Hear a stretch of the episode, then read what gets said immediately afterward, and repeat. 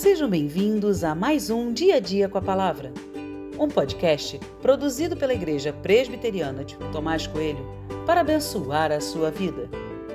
O título de hoje é Viver sem Pecar e tem por base o texto de Jó 1, 22, que diz: Em tudo isto Jó não pecou, nem atribuiu a Deus falta alguma.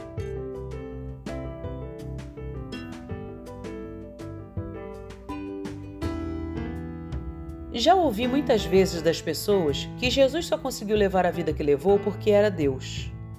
Alguns crentes até dizem que se comparar com Jesus seria impossível. Simplesmente não dá, é o que as pessoas dizem. Há vários erros nesse pensamento.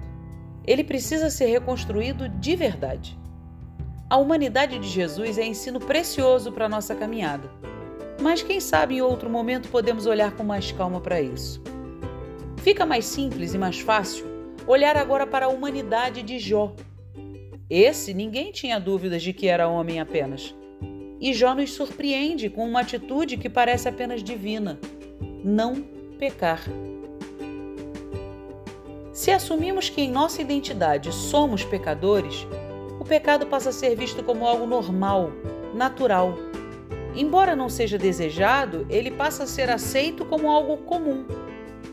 Quem anda se cobrando de não pecar? Simplesmente pecamos e pedimos perdão, pecamos e pedimos perdão, como se estivéssemos num ciclo infinito. Em tudo isto, Jó não pecou.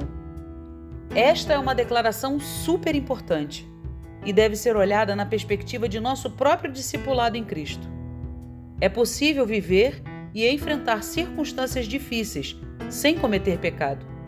É possível e deve ser algo desejado por nós em todo o tempo.